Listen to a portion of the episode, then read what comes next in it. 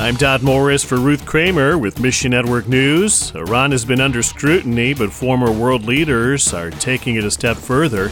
And we'll talk about the International Day for the Unreached. Find your place in these stories and more right now on Mission Network News. Over a hundred former world leaders just sent a joint letter to current administrators urging them to get tough in Iran. The letter, addressed to heads of state in the U.S., Canada, the U.K., and more, condemn Iran's meddling in Ukraine. It also calls on leaders to support the Iranian people Executions spiked in May, making it Iran's bloodiest month in the last five years.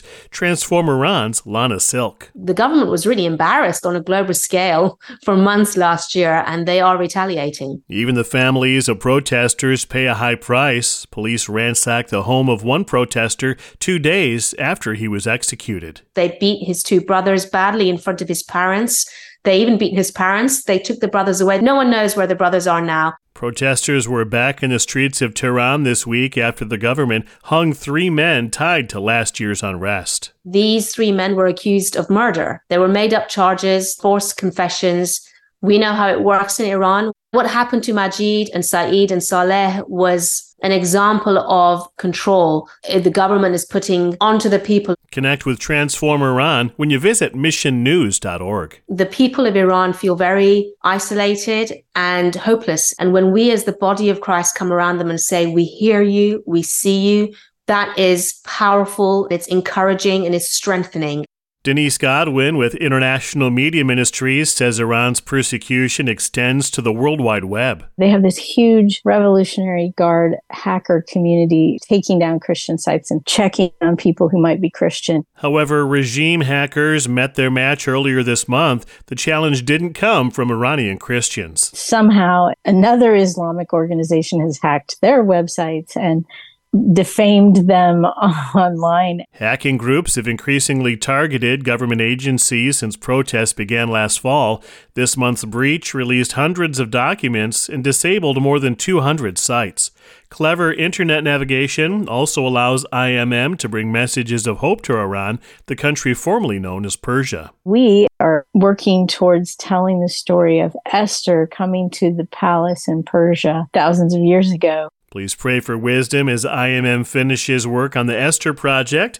Pray that its messages will be relevant and compelling to people inside Iran. It's an important time to pray for Iran. I know we feel a sense of urgency at International Media Ministries to be standing alongside them, helping tell some biblical stories that point back to a time when God used Persia to set Israel free from Babylon.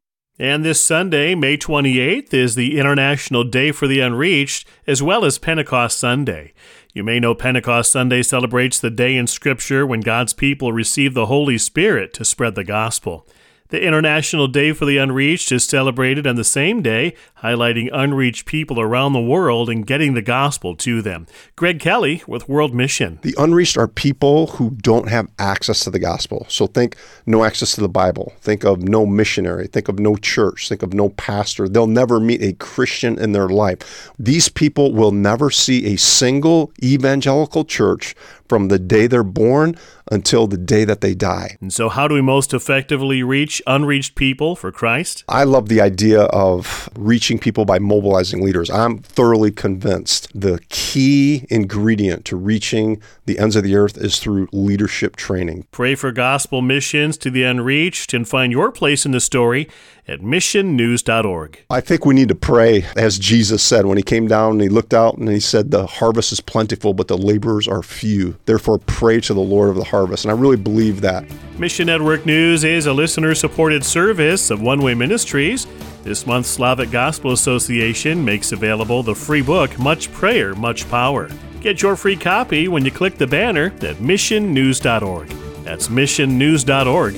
I'm Todd Morris.